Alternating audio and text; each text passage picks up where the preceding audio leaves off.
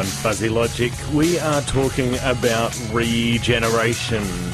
How does new things come about when uh, they're not there anymore? We're going to explore that all throughout the biological world today, right here for your Science on a Sunday. This is Fuzzy Logic.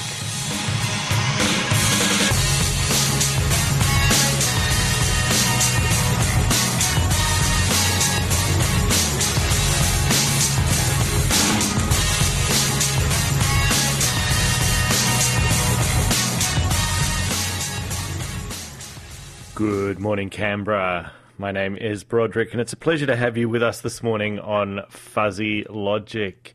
Thanks very much to Irish Voice for their show in the hour beforehand. Were you tuning in to hear that uh, Stairway to Heaven original? Yeah, I think there was a lot of inspiration taken from that one. Uh, but now we're not moving into the world of Irish uh, culture and Irish music, but we're moving into the world of science. Um, but today in the Science Show, we are looking at copies. Uh, well, not so much copies, but regeneration and the many different ways things regenerate, and some of the latest uh, science around things regenerating and renewing as well. Uh, so we're going to get right into that today here on the show, and uh, it's pretty exciting stuff. Uh, indeed. To start with, I want to talk about regeneration of the brain. Uh, because the brain is one of those areas that we've looked at many, many times, and many, many pieces of research have been completed around the brain. But it's a really interesting organ to study because, of course, uh, it's uh, difficult to study someone's brain uh, in situ it's hard to image what's going on. So we have to do a lot of work around uh, either non-human brains or working with the brains of dead people, uh, which is uh, something that can be donated through places like the Brain Bank. And I know there's one in South Australia, and there's probably more all around the place. Um, but one of the biggest studies that people look at when they're looking at brains is can your brain regenerate? Now, it's an interesting idea because I think we've all heard uh, before that uh, once brain cells are gone, they're gone for good. And that's uh, what happens. Um, but over the last few years, some new research has come out to show that our brain can change. And now there's some even newer research that's showing that it might be able to regenerate. Now, brain changing has come about previously because we've been talking about brain plasticity and that sort of thing. And that means it's basically molding to a new situation. So often when people have suffered uh, brain damage uh, in one area of the brain that plays a certain role in our thinking, um, when they uh, have then slowly developed over time, they've developed the skills that exist in that area of the brain in other areas of their brain instead. So they've actually changed and modified their brain to for other parts to play the role that's needed, which is an amazing use of the brain tissue that's there and the brain cells that are about.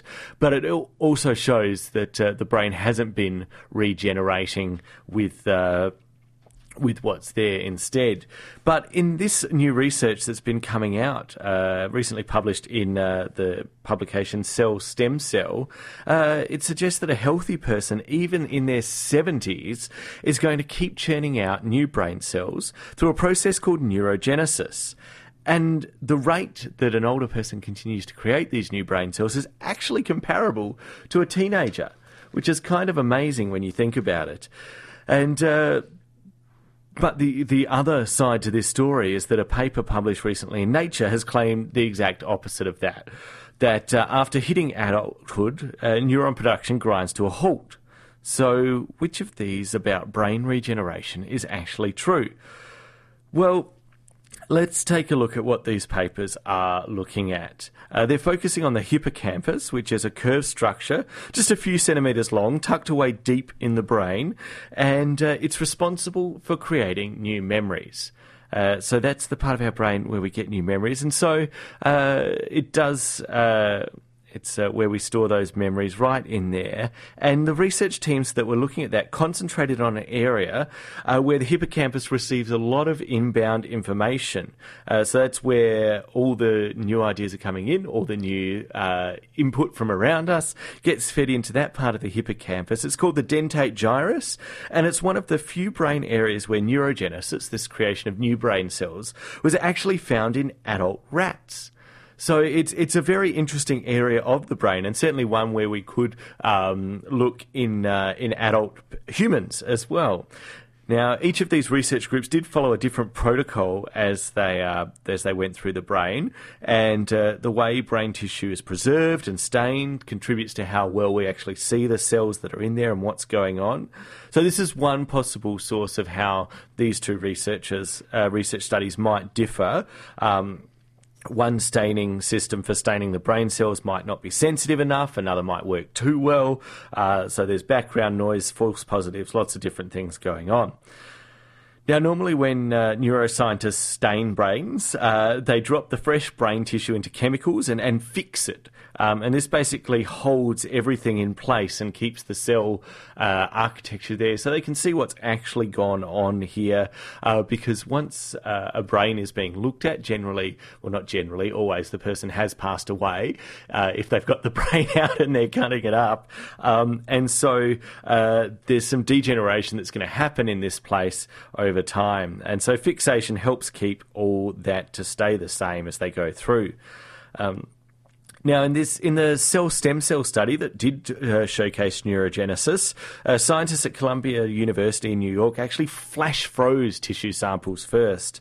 So that's quite distinct from how most people do it. Um, so that's another difference. But potentially, flash freezing helps keep things as they were um, by freezing it super quickly, super fast um, to to make things stay as they are. Uh, the other difference that's potential between the two studies is the brains themselves and the people who donated them to science. Uh, the Columbia study counted newly formed neurons in the entire hippocampus of 28 healthy donors, aged from 14 to 79 shortly after they died. Uh, the Nature paper, which was done in San Francisco, also assessed uh, post mortem brain tissue alongside some samples taken directly from patients with epilepsy who were having brain surgery there you go. I missed that one. You can have uh, your brain studied uh, even if you are still alive, um, but it's quite rare. And uh, from this paper, which didn't find neurogenesis, uh, a total of 59 different brains were studied, uh, which ranged from fetuses to a 77 year old. And the San Francisco team detected plenty of new cell growth in the youngest brains, but none at all in people over the age of 18. And so this kind of sticks with what current thinking is and goes directly against the study from Columbia University in New York. But of course, the problem in this is people, uh, and that is that people uh, vary quite uh, quite uh, differently from animal studies, and people vary between each other as well. So, most research at this stage into neurogenesis has been in animals, and 99.9%, uh, in fact, of what we know about this is from the animal models. Uh, so, there's um, there's not much evidence around people and what that what happens in people. Uh, in animal models, it has been shown that uh, neurogenesis declines pretty sharply after middle age in mice and also in non-human primates. So we're talking about monkeys there. But of course, these animals aren't human. And even though we are quite similar in terms of our genome and that sort of thing, uh, there is a lot of uh, differences there between us. Uh, and researchers can't just crack open someone's skull and uh, start uh, peering into the brain and uh, looking at what's going on in there. So they have to wait for people to pass away. And locating brain stem cells in post mortem hippocampi is notoriously difficult.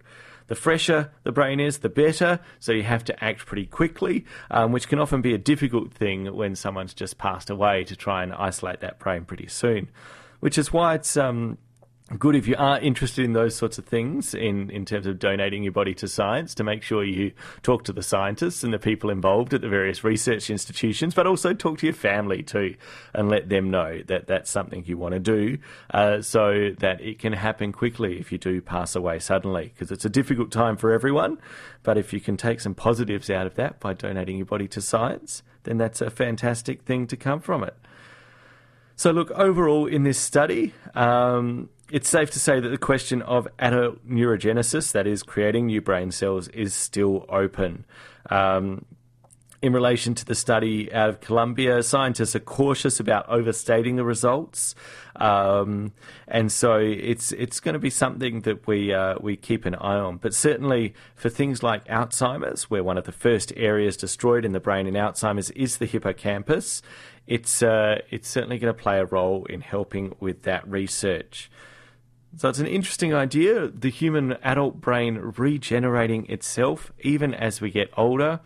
Whether it's the case or not, well, there's a whole lot more research that needs to be done, um, but certainly it would be quite interesting to see if we can find out about that regeneration.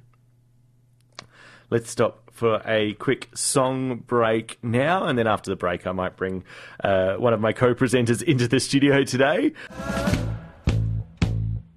And that was Vampire Weekend there with their song One, in brackets, Blake's Got a New Face. The time is 11.20. You're listening to Fuzzy Logic on 98.3 FM 2XX Community Radio, broadcasting across Canberra, online at 2xfm.org.au. And you might even be listening to us on the Fuzzy Logic podcast, in which case it isn't the 8th of April anymore, but um, but thank you very much for downloading. If you haven't downloaded our podcast before, you can find us on uh, the iTunes store. Just type in Fuzzy Logic and look for the autumn leaf there. That's us. Or you can head to Fuzzy Logic on 2xx.podbean.com to subscribe to it in other ways. That's Fuzzy Logic on 2xx.podbean.com to find us there. On today's show, we're talking about regeneration, and we started off by talking about how the brain might might regenerate itself. There's some interesting research going on in there, but uh, as I started looking at regeneration, uh, I found uh, a story on some new species that have just been discovered out in the south, in the uh, Indo-Pacific um, region, and uh, these species actually have a really interesting way of regenerating. I was told, and so I've brought in my marine expert to talk about this, and uh, this is the wonderful Jill. Good morning, Jill. Morning, Brad. Uh, now you are a big fan of nudibranchs, aren't Oh. you? Massive. Love them. Yeah, so this is what's been discovered recently out in the Indo Pacific. They've discovered about 18 new, new species of these wonderful creatures, which are kind of like sea slugs, but they're a special version of the sea slug. Can you tell us what's special about a nudibranch? Well, for one, they're cute. Um, I think that's the most special thing. And that, that's not a uh, descriptor you'd normally find about a sea slug, about a slug in general. Uh, so I guess uh, why are these ones so cute? So the nudibranchs um, are actually very brightly coloured, but that's not what defines them as nudibranchs because there are quite brightly coloured sea slugs as well. So nudibranchs are a type of sea slug, but what makes them different is actually in their name. So nudi meaning naked, um, and branch forming from branchia meaning gills. So they've actually got naked gills. So the nudibranchs, um, they have their gills on the outside of their body whereas a lot of other ones you can't see. So you'll often see nudibranchs. They look like a slug, they're quite brightly coloured, quite beautiful, and then they've got like a little fluff on the back of them, like a little tail almost, like a little fluff of tail. And that's actually their gills poking out from their body. Yeah, it kind of looks like um, like if you imagine the alveoli in your lungs that kind of extend like through your lungs. It kind of looks like that, except poking out into the air. Um, that the sort water. of into the water. Yes, sorry, they do live in the water. These underwater creatures. yeah, um, yeah, they're quite beautiful and diverse creatures. Um, you know, that we've uh, spotted them diving many times, and huge range of colours that they come in. Um, and size-wise, what what sizes do they come in?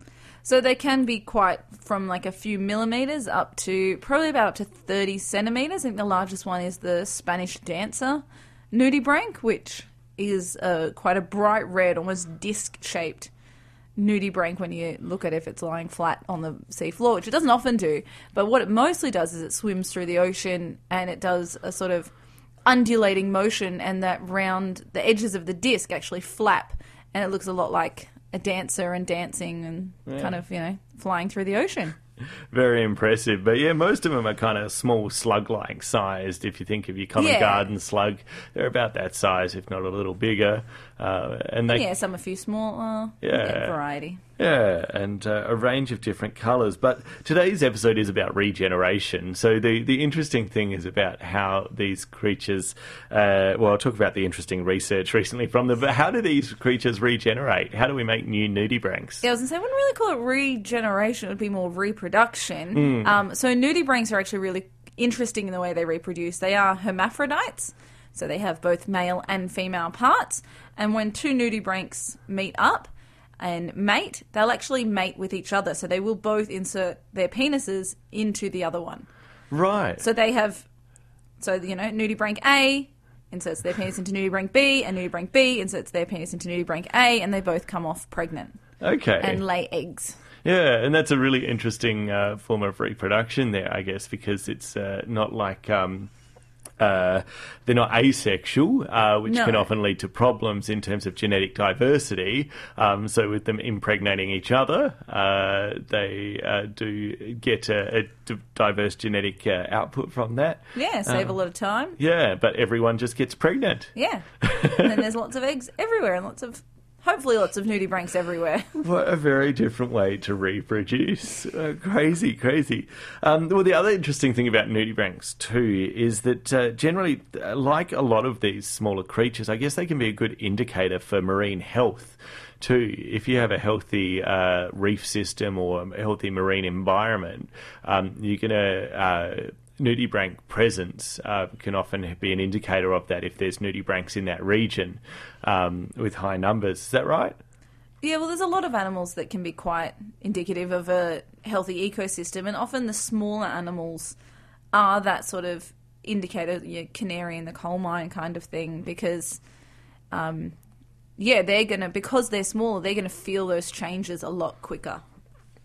Yeah, very interesting. Well, scientists recently have been studying uh, these creatures off the um, the West Australian coast in that uh, Indo-Pacific region, um, and they've recently discovered 18 new species of these sea slugs. Uh, the lead researcher, um, Kara Layton, has been studying them for f- almost four years, uh, which is uh, an amazing amount of time to be studying these underwater creatures. Um, and she, her, she's quoted as saying they've been understudied compared to other things. They're tiny little slugs that are found on shallow subtidal areas, and a lot of people don't know about them if you're not in the underwater community. But they're really important, they're incredibly diverse, and they make up a part of our shallow subtidal ecosystems. And so the reason they're studying them at the moment is to try and get a good understanding of biodiversity in the in an area in general, uh, and looking at some of the smaller animals, not just the big charismatic animals that most people know about, like some of the bigger fish or uh, sharks, whales, sea lions, whatever the bigger creatures are that you want to find in a region. Um, and so this research has come out from the University of Western Australia, along with the WA Museum and also the California Academy of Sciences. Um, and together they're building a big data set of these uh, nudibranchs. Of the newly discovered uh, creatures, only uh, two of them have been found only in WA, which is uh, pretty cool to find these region-specific nudibranchs. Uh, they are quite large too, compared to some other slugs, and uh, despite the fact they're quite colourful, they're often quite difficult to find. Uh, one species of nudibranch, an orange striped one, found in Port Hedland in the northwest of uh, WA, was so rare it had only been seen in a photo taken many years ago. Uh, but now they've managed to find some more and classify it there.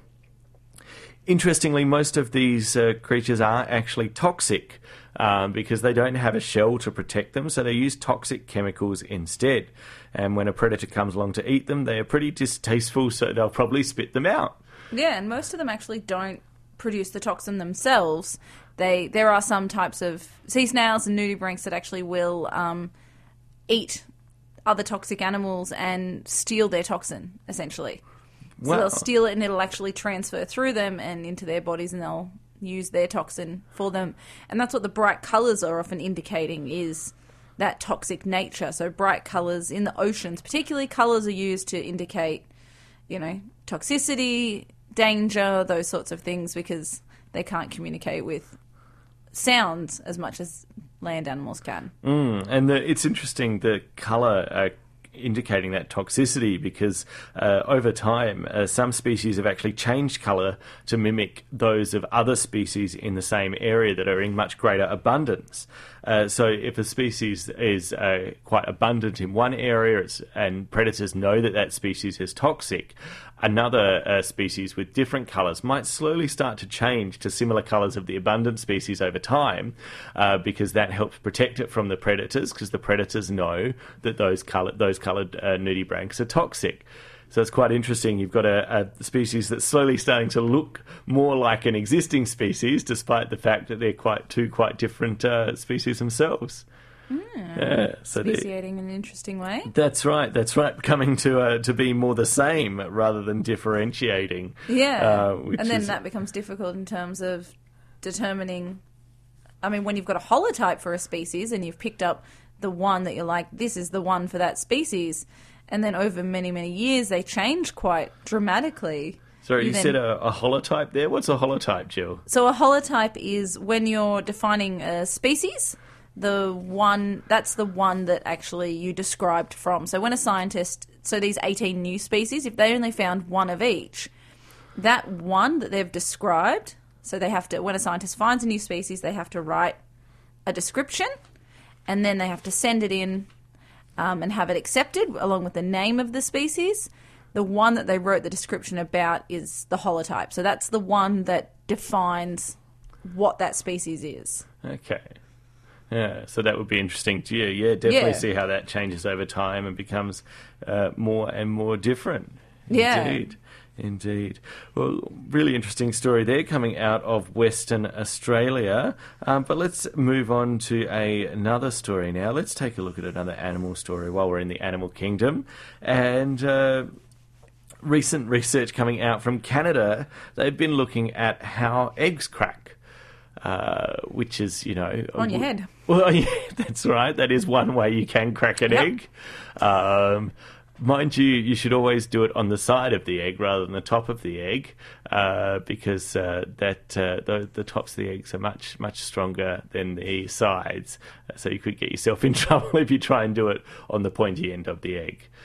Um, Don't ever find yourself on the pointy end of an egg. No, no. But the reason uh, these researchers are studying an egg, and they're from Canada's McGill University, is to work out how eggshells are simultaneously strong enough to stop being cracked from the outside. Because, of course, the major purpose of eggs is not to protect the wonderful white and yolk inside so we can have beautiful poached eggs in the morning, uh, but actually to protect the animal that's uh, growing inside. And so it has to protect them and resist fracture from outside forces, yet be weak enough inside for chicks to break out when they are ready to be born. Um, because that's how they get out. It, the mama bird doesn't crack the egg, but it's the chick cracking it from the inside when they're ready to go. Uh, so there's uh, some interesting uh, structural integrity around this egg, and in fact, it has to do with minute changes in the nanostructure of the shell that actually occurs during egg incubation. So, domestic chicken egg shells are about 95% calcium carbonate, uh, but the remaining 5% includes a protein called osteopontin. Uh, and this protein was actually originally discovered in bone. Um, and so they've been studying the way that that uh, protein changes and found that uh, there's a nanostructured mineral associated with the osteopontin protein that actually helps work out the shell's strength. Uh, so changes in the nanostructure around the shell both help the chick grow uh, as it gets bigger and also allow it to escape the shell later on. So during the incubation, the inside of the shell actually dissolves to give the developing embryo the calcium that it needs to form its own skeleton. At the same time, the process also weakens the shell just enough for the chick to break through when it hatches. Now, where's this research going to be applied? Well, it's actually going to work out in the egg industry. Uh, is probably the most likely area that uh, happens. Um, so the, all the same nutritious things in eggs that help chick embryos to grow also help make it uh, a very fertile growth field for pathogens. So, uh, and that's a problem. And there's salmonella, which is probably the biggest one around eggs that we all know of, causing uh, food poisoning. And it's a huge problem in the egg industry, uh, especially uh, in the US. Uh, it seems to be much more prevalent than over here in Australia, uh, over in North America. And why would that?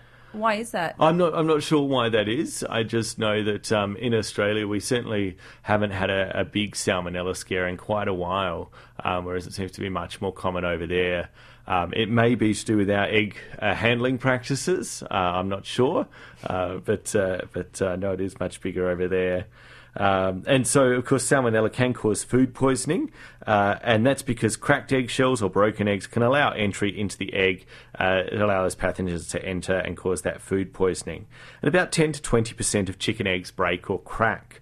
Uh, so once we know how to analyze this nanostructure in the eggs and what it means in terms of function and how that also contributes to the hardness of egg, uh, the egg industry, for example, can use that information to genetically select for strains of chickens that consistently produce stronger eggs.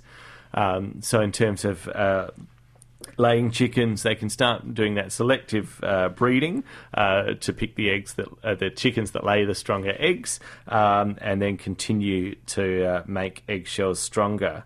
Um, so it's a it's an interesting study. Um, eggshells in general are actually notoriously difficult to study by traditional means uh, because they easily break when they try to make a thin slice for imaging via electron microscopy. So these researchers are actually using new techniques and new equipment to try and study these eggshells. So, talking about the strength, you sort of said, I don't want to crack it on the pointy end of my head. Mm. Is that just because of shape that makes it stronger at the end? Or is there like is the structure of the shell at the end different to the edges? Yeah, I'm not sure about that one. Um, I know. Uh, the the uh, rounded arch-like shapes of the eggs are certainly what contributes to its strength. Um, but uh, I'm not sure why it uh, does, um, why it is stronger on the end. Maybe it's just a concentration there, or maybe it is that that shape's stronger. I haven't studied that one. Yeah, but uh, but it's interesting that they're talking about the selective breeding here and how um, that might help them, you know, create generate a stronger egg uh, through that selective process. And uh, I'm going to have a quick song break, but when I come back, I want to talk about a, uh, a different way to uh, create new uh, genes because that's essentially what they're doing. They're finding chickens that have the right genes to create the stronger eggs um, through this selective breeding process by studying the eggshells. Well, they're not creating new genes.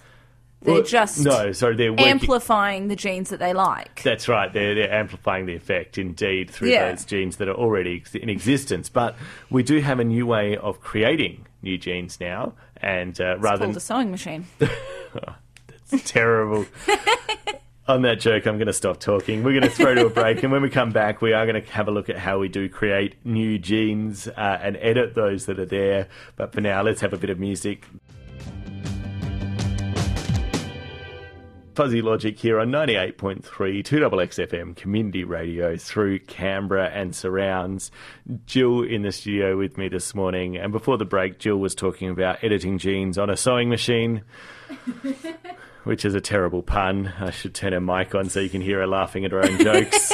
um, but uh, we were talking about the selective breeding around uh, chickens to help create stronger chicken eggs. Uh, but of course, uh, selective breeding is just one way of editing genes. Now, with scientific advances, we can also edit genes in a much more uh, computer like fashion almost uh, through a process called CRISPR. And I wanted to share this is an old article from our Ask Fuzzy column, which is published every Sunday in the Canberra Times. And so I wanted to share uh, an answer to the question of how do we edit genes uh, that uh, was prepared by Michael Watson, a PhD researcher at the Australian National Centre for the Public Awareness of Science. Sorry, not Michael, Michelle Watson. Beg your pardon, Michelle. Michelle Watson at uh, the Australian National Centre for the Public Awareness of Science, answering the question how do we edit genes?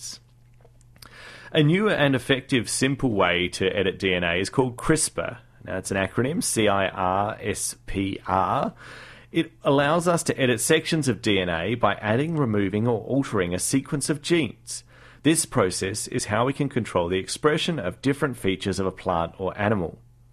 Unlike other gene editing techniques, CRISPR achieves its accuracy by two key elements an enzyme that causes a cut on both strands of DNA, and a guide that allows it to target specific sections of the genome. Most DNA is double stranded. Uh, CRISPR makes sure that both DNA strands are correctly edited uh, because they complement each other, those two strands. So you have to edit both sides to make sure that matches up again and the new strands will be stably uh, inherited, making, making a long lasting change to the organism's genetic makeup. CRISPR also has the ability to create gene drives. Uh, this means that instead of having approximately 50% chance of inheriting an edited gene, it now has close to a 100% chance rate. This is called gene drive inheritance, and this feature is going to revolutionize the way we tackle problems. So that means when uh, creatures do reproduce, we obviously get 50% of the genes from each creature, but if we can force uh, certain genes to dominate, uh, then that gene drive inheritance can help make change happen. Uh, mosquito borne diseases such as malaria cause millions of deaths worldwide each year. CRISPR could potentially prevent this by altering the DNA of the mosquito to make the mosquito unable to carry the parasites, viruses, or bacteria which cause disease. This new mosquito would quickly spread through the local population because of the gene driven inheritance. Uh, so this gene would then dominate the mosquito population. And research is already well underway and has had promising results so far. Gene editing and CRISPR can also play a major role in feeding the world's population. CRISPR helps alter the genetics of crops so they can grow under harsher conditions and with fewer resources needed to keep the plants alive. Scientists could also pack the plants with nutrients or change their growth behaviour so that they could potentially grow larger, faster, and all year round. Due to CRISPR's accuracy and effectiveness, human gene editing or human gene therapy is poised to be the next medical breakthrough of this century. Already, gene editing therapies are on the market and are revolutionising the health industry. However, there are key ethical concerns that must be discussed before these therapeutics become readily available to the public. So, really interesting uh, way of gene editing there because we have been editing genes for years through selective breeding. Uh, that's something that, that, we're talking about with the chickens. That's something that researchers have done, especially researchers at CSIRO. Uh, they've been doing that for years through some of their industrial research around farming and that sort of thing to create better grains, better fruit, better veggies, and all those sorts of things. Yeah, so one particular grain that they've um, created is called Barley Max, which is a barley grain, but to the max. So, which I, I think that's to the max. Woo. no, No, Just- that, just that's stop. not where they No. went. So barley contains something great called resistant starch, which is really good for gut health. Um, but people aren't getting enough of it, and people don't change their diet easily. So CSIRO actually came up with a way instead of changing the people, we'll change the food. That's a lot easier. So they use selective breeding to create barley max, which is four to five times higher in resistant starch than regular barley. So essentially, they planted barley um, in their greenhouses. They went out to the crop, found the ones that had the highest resistant starch, bred them together, planted them, went out to the new crop, grabbed them, bred the best ones together, and so on and so forth for about 10 years to get this product, Barley Max. Yeah, so it's not a quick process to make that happen uh, when you think about it. 10 years is a long time, whereas CRISPR is something that can speed it up uh, much more quickly. Uh, but it's just an interesting way when we start doing it uh, automatically like that rather than going through the natural processes. Well, not that it's natural reproducing certain species together, but it is a bit more It's of an a. enhanced natural process. Yeah, it's an enhanced natural process compared to this uh, this CRISPR that's done in a lab. So there's lots of questions we have certainly have to answer around CRISPR. And the scientists at CSIRO are using CRISPR for certain things, particularly looking at increasing the oil production from a lot of our crops. So, canola oil plants. So, we do grow them, we get a lot of canola oil, but they're actually using CRISPR to try and locate the genes that they need that produce the oil and how they can amplify them so they will produce more oil and you'll get. They've been able to do it quite successfully to tobacco plants um, to get tobacco oil, but Um, just because they're a really easy one to grow, they're now working on canola because that's more a useful oil. Yeah, I was going to say we don't need more research isolating tobacco oil, do we? No, no it's just to, to help prove the it- concept. Yeah, they use it because tobacco plants are quite easy to work with. Yeah, interesting. Very interesting indeed. So there you go. CRISPR, the new future of uh, regenerating our DNA and generating new genes or new expressions to change the way plants, animals, people uh, are. Interesting science there. Now, that one, as I said earlier, did come from our Ask Fuzzy column, which is every Sunday in the Canberra Times. Uh, if you do have a question that you want answered, you can send it to askfuzzy at zoho.com or tweet us at fuzzylogicSci, that's fuzzylogicSCI, uh, and uh, we'll do our best to answer those questions. Today's article in uh, the Canberra Times uh, looks at uh, asking a bit of the question of what would our breakfast look like without science. And uh, this is a bit more opinionated than a lot of our Ask Fuzzy questions normally, uh, because normally we're dealing in, in, in the facts and uh, what's uh, going on in the science world and trying to answer a, a factual question. Whereas this one, uh, well, it is based in fact and it's based in true research, but Rod's taken a bit of uh, editorial license here and is just trying to point out how important science is for us all. And that ties into an event that's taking place next weekend, uh, mentioned in the article too, which is the March for Science. Uh, Fuzzy Logic's going to be there, along with a, a couple of our local uh, members of the Legislative Assembly.